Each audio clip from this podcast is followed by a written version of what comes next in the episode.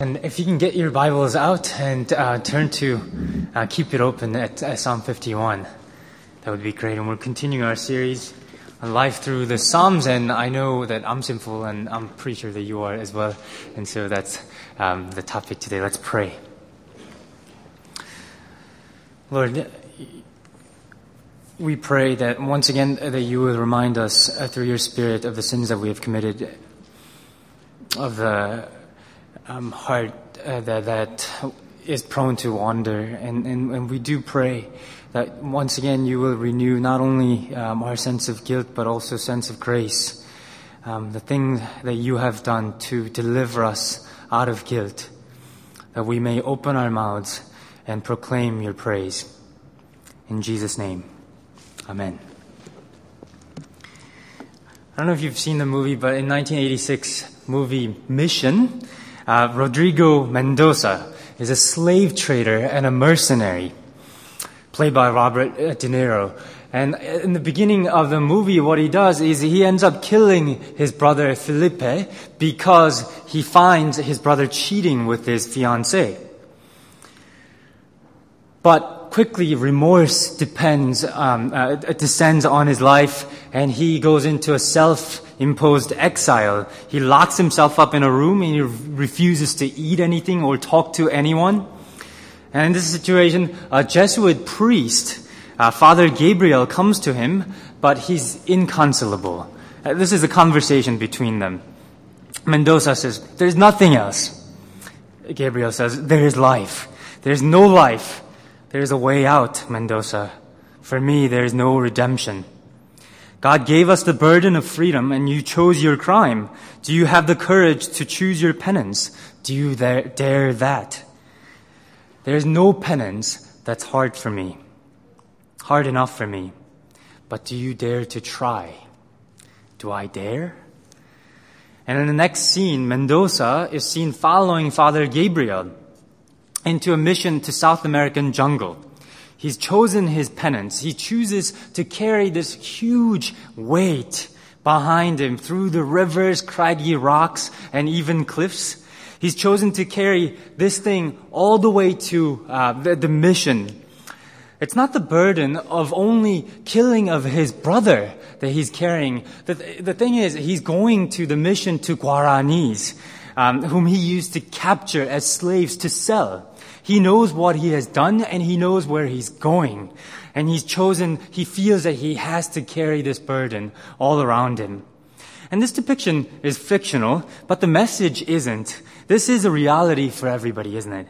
People carry the burden of their sins all around their life. If we don't, and that's only because we've forgotten our sins. And the theme of guilt and redemption is in this movie, but it's all around us in literature and TV, movies, um, just anything from even Spider-Man. Spider-Man who goes and does the, his thing out of a sense of guilt and responsibility that, uh, that, that, that he, he failed to do in saving his uncle. Or, I don't know if you've seen the movie Shutter Island. It's a movie about how guilt drives a man crazy. Um, uh, uh, the apostle saving Private Ryan, a crime and punishment, Macbeth. It goes all the way back. Sin and guilt are part of the world in our psyche. It's part of our life as well. And what, when it comes to sin, what I'm told is that um, the devil has two lies. This is the first, uh, and I'm going to add one more lie to talk from this psalm. The first lie happens before the sin takes place. It's the, in the whispering of, it's okay, it's okay to sin. It doesn't matter. It was there at the Garden of Eden when the snake whispered, it's okay, you will be like God. The consequences, well, it's, it'll be inconsequential. It's there to, it's there with us today. And our, there's a great capacity in us to deceive ourselves, to think, actually, it's okay to sin. That it's, it, it, it, it won't be that bad. And many of us, including myself, and then have become experts in deceiving ourselves. For Mendoza, it was an anger. Out of sense of justice, he says, it's okay to kill my brother. For Bernie Madoff, remember the guy who ran this uh, uh, Ponzi scheme, it was the idea that he says in an interview that he wasn't stealing from the poor. He was re- stealing from the rich. It justified his crime. And who knows what was in the mind of James Holmes, um, the man who killed many people in Colorado this past, uh, this past week. We tell ourselves that it's okay, that everybody's doing it, no one will know, that it's out of sense of justice and ultimately that, it's, that it'll be inconsequential. But it's a great lie Satan tells because as soon as we sin, the remorse and the guilt comes upon us as well because God is created with a conscience. And of course, and there are psychopaths who don't have this conscience and who don't feel. And there are uh, many of us who are so, who are so uh, callous to our sin that we don't feel the sense of guilt anymore. But for most of us, sin will fester inside and it will rot inside and it will give us the sense of guilt, sin sense of filth that comes over our conscience. And I'm sure you've all felt like David, who prayed in the first two verses, blot out my sins, my transgressions, wash away my sins. Cleanse me from my iniquity, uh, uh, wash away my iniquity, cleanse me from my sins. And these words have been echoed throughout um, the history in your life, in my life, in everybody's, in, in, uh, in everybody's life. In Shakespeare's Macbeth, uh, Macbeth kills uh, um, uh, uh, King Duncan, and he looks at his hands and he cries. I'm not very good at Shakespeare, reading Shakespeare, so I'll have to look at this. Will all great Neptune's ocean wash this blood clean from my hands? No. This my hand will rather multitudinous seas incarn- incarnadine, making the green one red.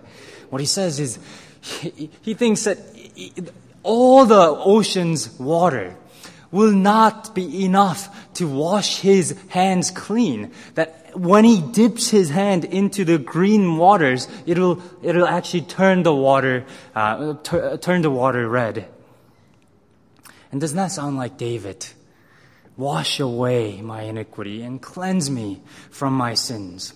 And you can't run away from our guilt e- either because it is in our minds and our hearts. To live with it is to live with sin in us, with the past that really cannot be undone.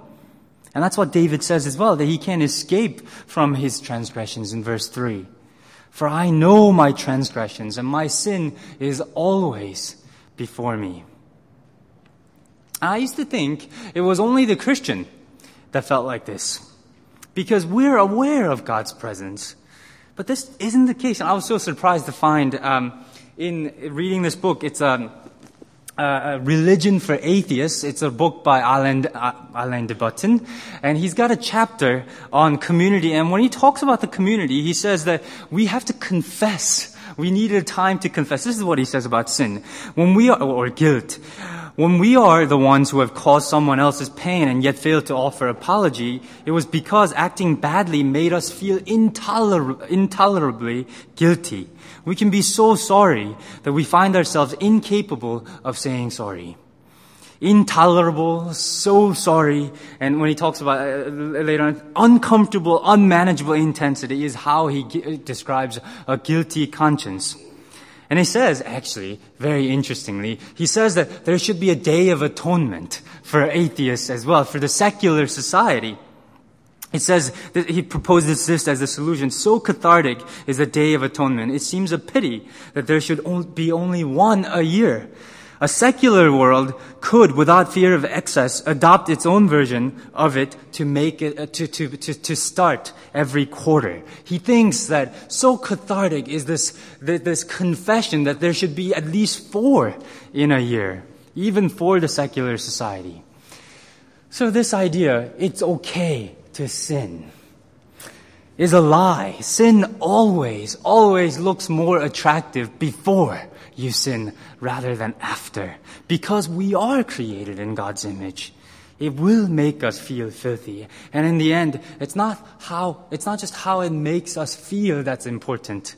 It's what it does to our relationship with God. David says in verse 4 that he has sinned against God and God only. Him only. He says that he deserves God's judgment and punishment. When we sin against God's creation, whether it's the environment or animals or people, we sin against God. And I, I, thought maybe this minimizes people and the, the, the, world that we sin against. But that's not what David is saying. David is saying that actually when we sin against other people, that is sinning against God. God's creation. This is ultimately we're sinning against God. It maximizes our responsibility toward the world and towards other people. We sin against God. And so often when we sin, we feel beyond redemption beyond forgiveness. And that is the second lie of the devil, isn't it? So the first lie was, it's okay to sin. It'll be of no consequence. So that comes before. But right after you sin, he whispers another lie. He says, you cannot be forgiven. It's Mendoza saying, I'm beyond redemption. Perhaps it's because the sin is just too big. The sin that we have committed is too big. Or perhaps it's just because the sin has been in our life and we just can't seem to escape it. Either way, sin, Satan tries to convince us that we cannot be forgiven. But there are those who try to make it up, make up for the sins that we've committed. Aren't there? Um, let me try to. There's a sto- uh, there's another movie I'm not sure why. It's a very movie um, heavy sermon today. If you haven't seen the movie Apostle, I'd recommend it um, to you. It's a great movie. In this movie, Sonny Dewey is a preacher who lives in this cozy town in Texas. Once again, until he finds his wife um, cheating on him. And so he takes a bat when he finds out. He takes the bat and he hits the guy and kills the man. And he then escapes. He goes into, once again, self-imposed exile. But the next scene that we see is him baptizing himself in a river. He emerges and then he calls himself the apostle. And he goes around uh, preaching the gospel for the rest of uh, the, the movie. What he see, what we see him doing is uh, paying his penance. He's trying to pay pay back for uh, the, the the sin that he has committed. As he sees, he he preaches grace, but really he's he's he's trying to earn his salvation. And he constantly needs assurance of salvation. And as he preaches this message of grace, you can see that he's trying to preach it to himself. In the end, he looks, uh, at the end of the movie, the police surrounds the church where he's preaching, and he shouts that he's going to heaven. Ah, he's going to heaven. I'm going to heaven. I'm going to heaven. And as he cries, we can see the, the, the, the, the uh, insecurity that he's not uh, assured of his salvation at all. Throughout his life, he has to convince himself um, that he is saved by preaching to others. Because we never feel good enough. We can never pay back for the crime that we've committed and paying, trying to pay back, you know, um, is, it will never have assurance of salvation at all. And I think many of us know this because there is a niggling sense in our, at the back of our minds, even as we try our best, that, that um, the problem isn't actually what we've done. The problem isn't what we've done, but it goes much deeper. We can't seem to escape it because it's not, it's not in the realm of what we've done, what we've done, but it's in the realm of what we are, who we are. Because who we are have been tainted by sin.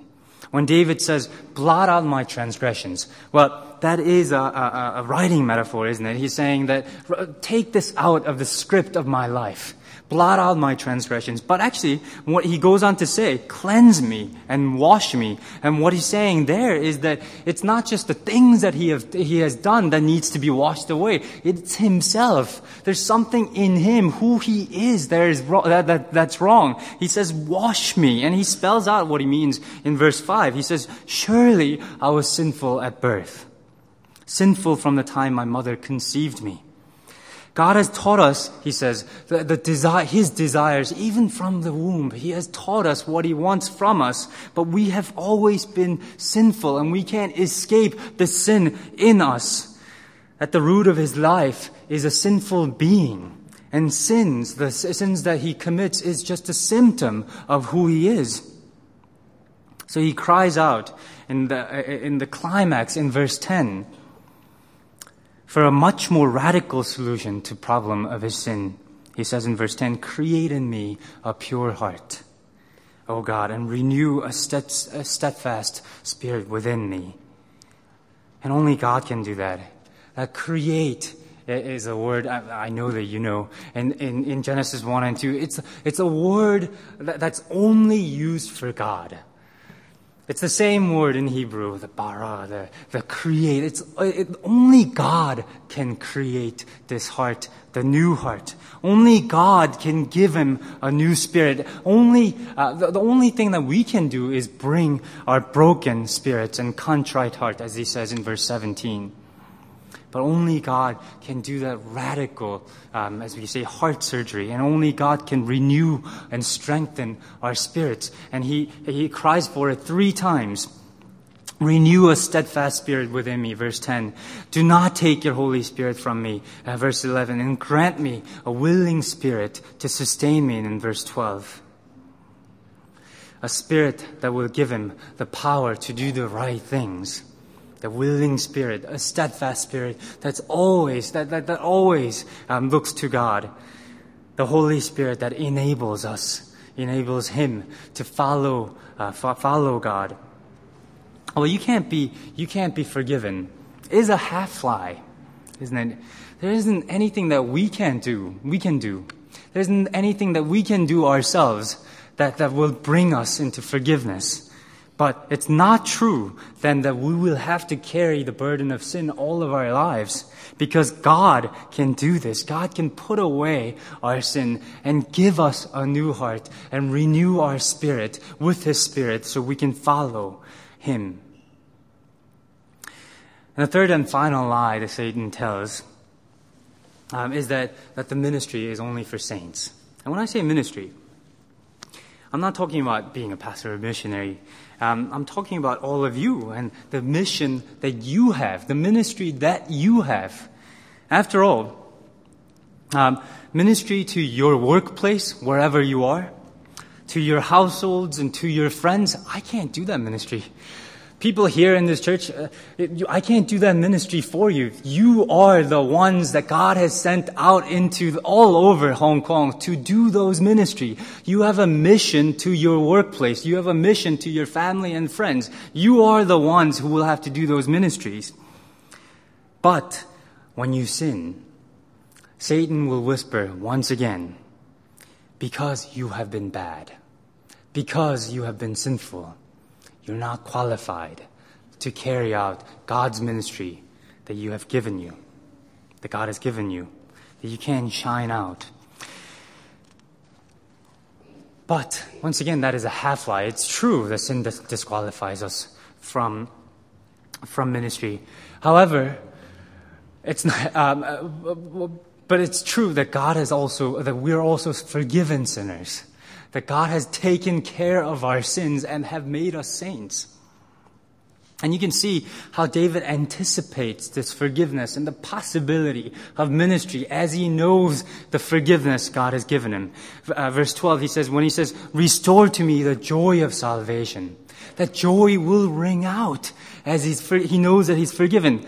Then I will teach transgressors your ways and sinners will turn back to you. That's ministry, isn't it? That the teaching and, and, and the, the transgressors turning back to come to knowing, uh, uh, knowing God. Verse 13. Save me from my blood guilt, O God, uh, who saves me, and my tongue will sing of your righteousness. Lord, open my lips and my mouth will proclaim your glory. And that is ministry as we are keenly, we become keenly aware of our sin, but also the fact that we're also forgiven sinners, we sing joy. We declare God's praise. And this psalm was written by a sinner. David broke at least four out of ten commandments, at least, if you don't count the first, uh, first five that concerns God, first four that concerns God, at least four. David um, envies, he steals Bathsheba, he murder, he commits adultery with Bathsheba. He murders Uriah. At least four. And David was perhaps uh, you know, the person that we look to because we know that he was an amazing person who longed after God to follow, but he was also a forgiven sinner. We know that he's a sinner who has, who, who, who has come to know God's grace. It's not just David, all, all throughout the Bible, Peter, who denied Jesus three times. Paul calls himself the worst of sinners at the end of his life. This is what he says to Timothy in 1 Timothy 1 uh, 5, 15 and 16. For that very reason, I was shown mercy so that in me, the worst of sinners, Christ Jesus might, might display his unlimited patience as an example for those who would believe on him and receive eternal life. Paul's drive for ministry wasn't sin, like the apostle in that movie was. It wasn't trying to make up for his sin. It was grace. It was grace that propelled him to the ends of the earth, uh, ends of the earth to proclaim God's glory because he knew his sin, but he also knew the forgiveness. People who have been rescued, who know their depravity of their hearts, sing louder. And that should be all of us. But if you know, if you've tried to forgive others, you know how costly that is because you know that someone always has to pay for forgiveness. The anger and, and, and anger um, and the burden don't magically go away once you try to forgive someone. I was talking to my mom um, this past week, and my mom said, asked me, "Do I have to like the person that I've forgiven?" It's because she was telling me that every time she sees this guy, she says that she just gets mad. She gets angry you know, it's not that she has not chosen to forgive. She has forgiven, but every time he, she sees him, the, the, this, this sense of the sense of burden and, and justice um, that is rightfully um, uh, hers comes. You see, that's what happens in forgiveness.